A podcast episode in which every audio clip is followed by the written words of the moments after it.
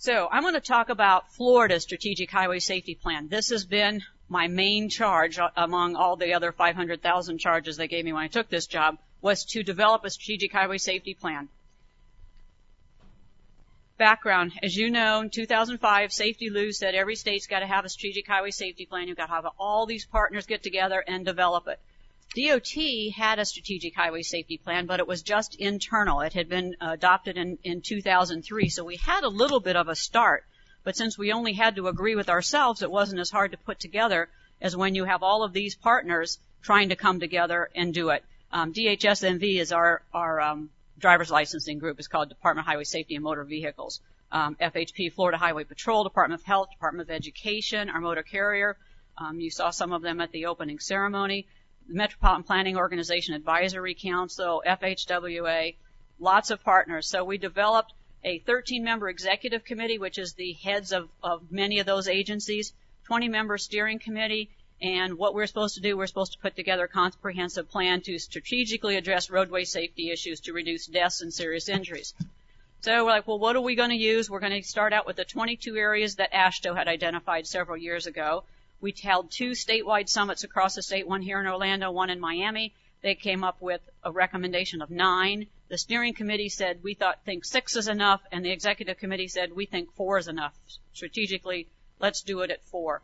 So we ended up with four emphasis areas. Aggressive driving, intersection crashes, vulnerable road users. Here we got three for the price of one.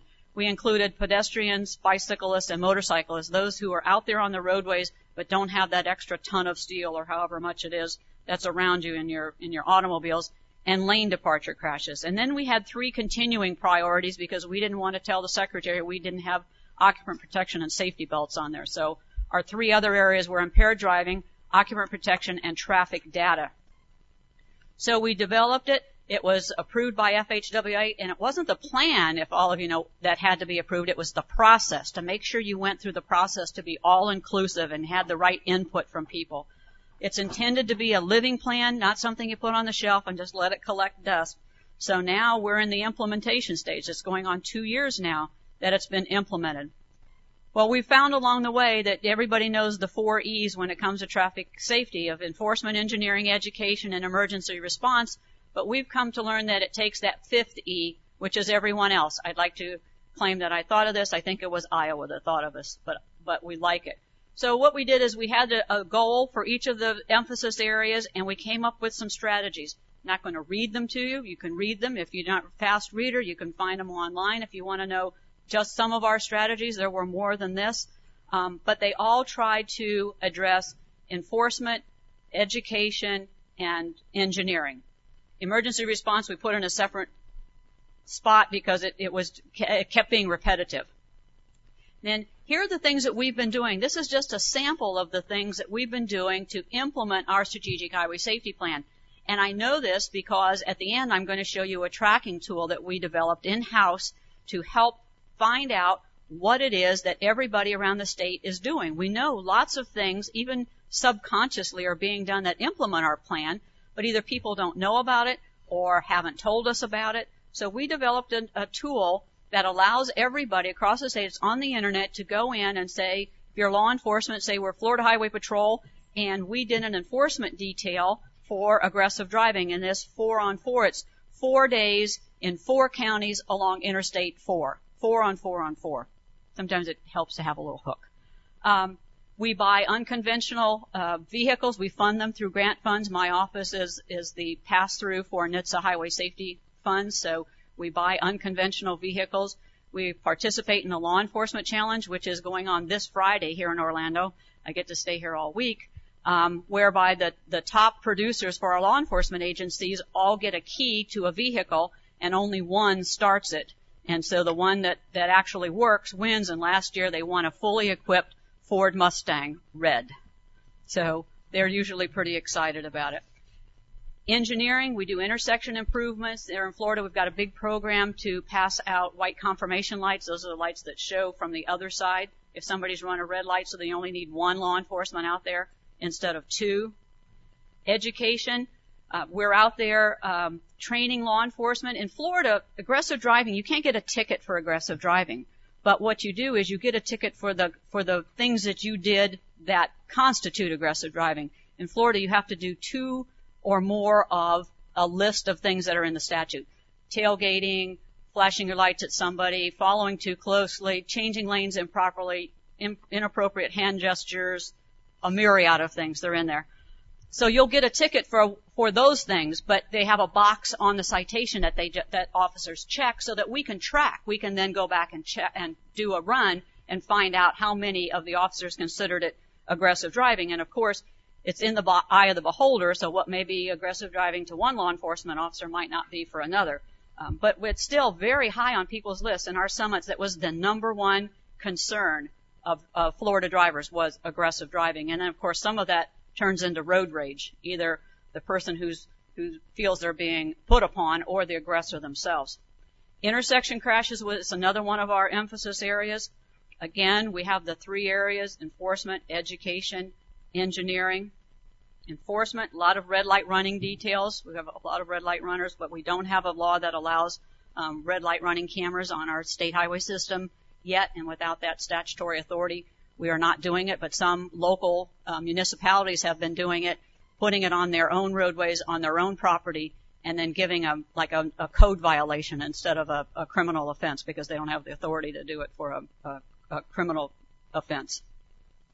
In the engineering, we use some some new um, high friction surface treatments on ramps that people seem to go too fast. They don't understand speed limits They end up running off the road, and so we end up using something that's much more um, has higher friction count, so that they don't do that. We um, have it's, not a plug for any product, but we use Qwick Kurb to uh, take care of some of the median opening problems. Education, we do a lot of education programs, intersection crashes. We have a program called Safe Crossings for Elderly Pedestrians out of the University of Miami um, in, in South Florida. Vulnerable road users, again, we go through them engineering. We have lots of sidewalk construction projects. The Hawk project in Florida, FHWA gave South Florida uh, DOT or District 6 office permission to try that on a on a pilot project.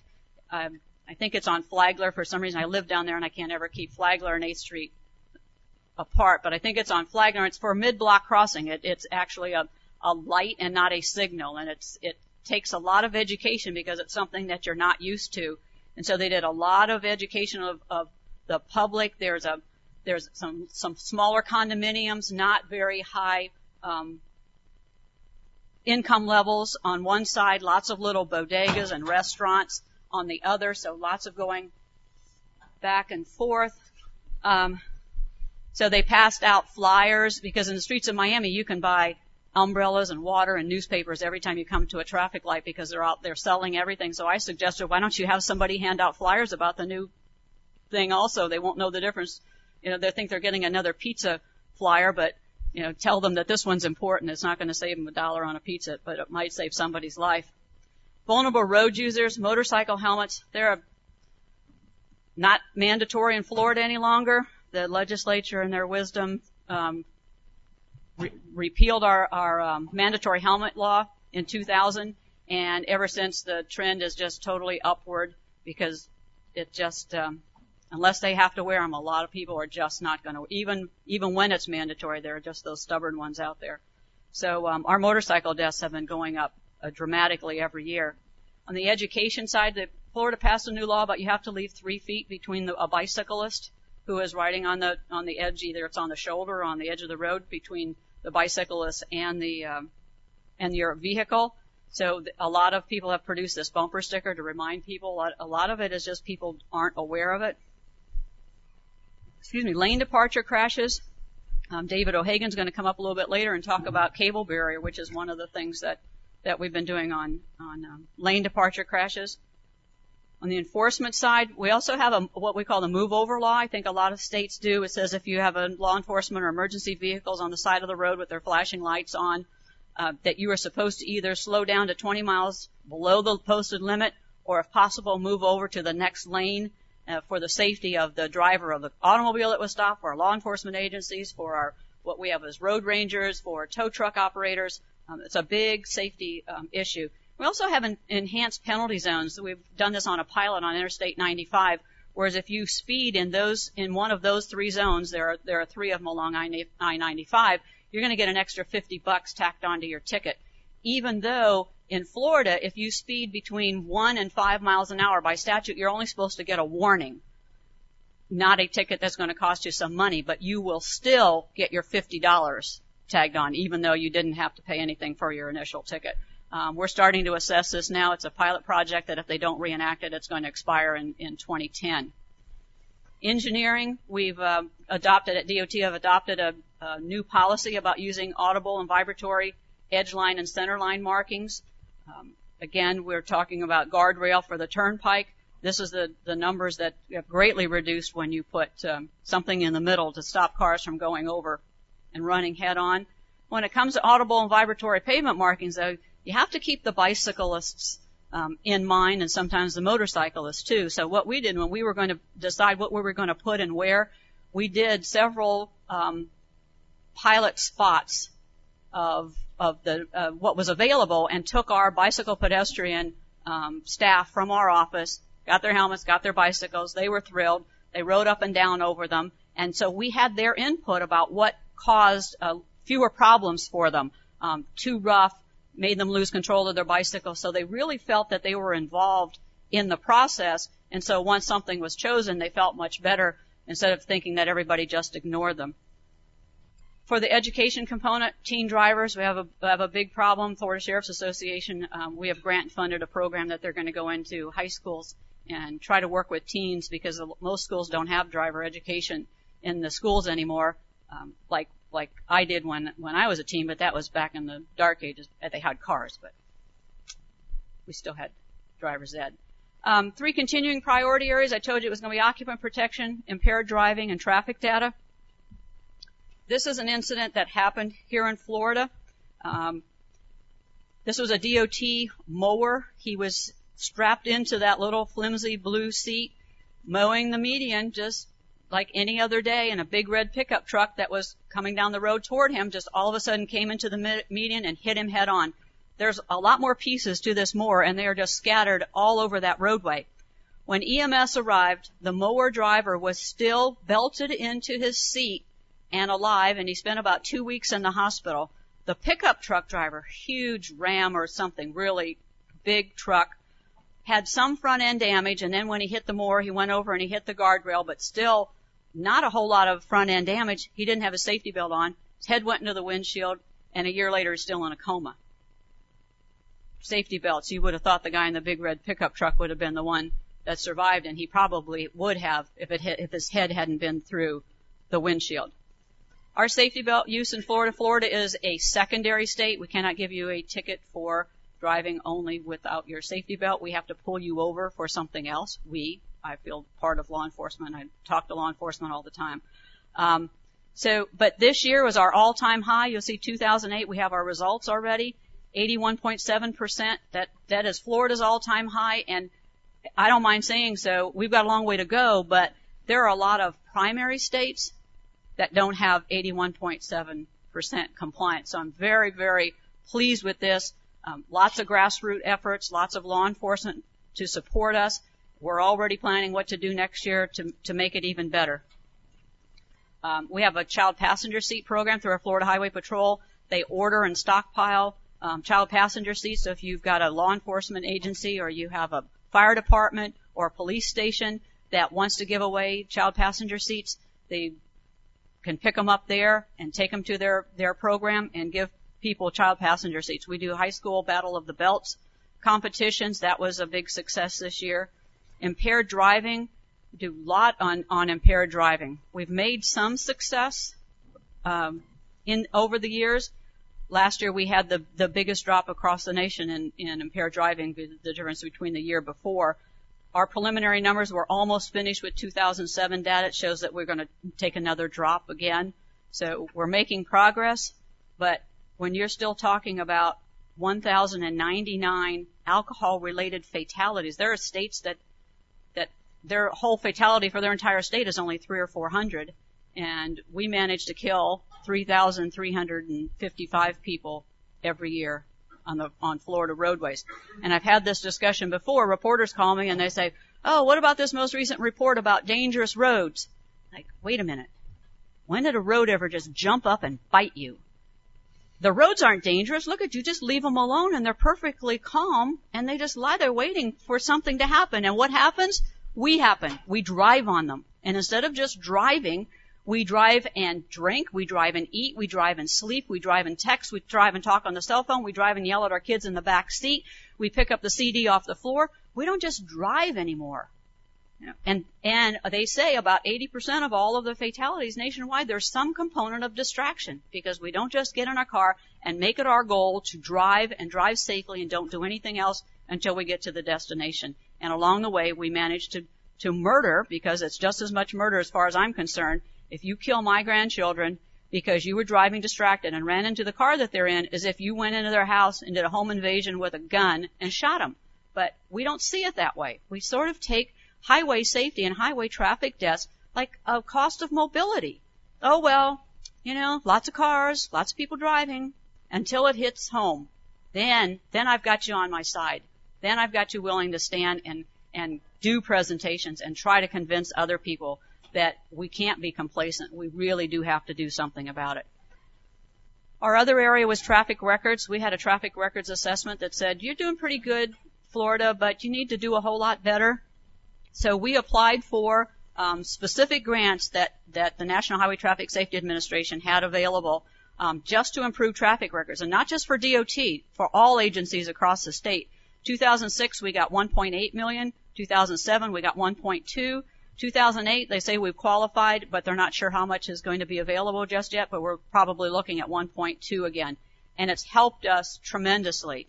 It's it's helped us locate crashes on local roads. In Florida, we were only able to locate crashes on the state system. Aha, I need to, I need to close this up. Um, what else are we doing in, in strategic highway safety plan implementation? These are some of the things that, that we do. You, you saw on the bottom one, uh, tracking tool. This is the site to our tracking tool. You just go on and when you go there, this is what pops up. And the pink and the green, the green boxes are our emphasis areas. The pink ones are our continuing priority areas. You just check which one it applies to. So then I can do a search and say, how many things did anybody do in the state on aggressive driving? And that's all I get. Then I get the whole list, which is where I got all the information from the last, um, all of the slides you just saw. In addition, we've created these things called, we call them push cards. And it's just, it's just like little sound bites on all of our emphasis area. There are some I put on the chairs back by where the water is for each of our emphasis areas that when DOT personnel have been told you've always got to give a safety message when you go and talk to somebody. So this just gives them little sound bites to talk about a safety message. This is a, a brochure that I put out when I, we first developed our strategic highway safety plan. Except that you see this one has two yellow stripes down the middle. Well, the first one only had one. I was so proud of this. I thought this is great until the day after I had a thousand of them printed, the chief engineer sitting in the back comes to me and says, we don't use one yellow stripe down the middle in Florida. Ah, thanks. So we had to go Photoshop them and start all over again. So now they get two, have two stripes. One last plug. This is the new transponder for electronic tolling in Florida. It's called our SunPass. Usually it was a transponder and it sits up and you have to hold it on with Velcro and they always, sometimes they fall down in the heat. That's this size, but you see what they did? It was somebody, an employee's idea. It says buckle up Florida on the top. You always see it because it's attached to your windshield. So there's always a message in front of you to remind everybody to always buckle up. And this is the kind of initiative, doesn't seem like much, three little words always in front of you to remind you to buckle up Florida.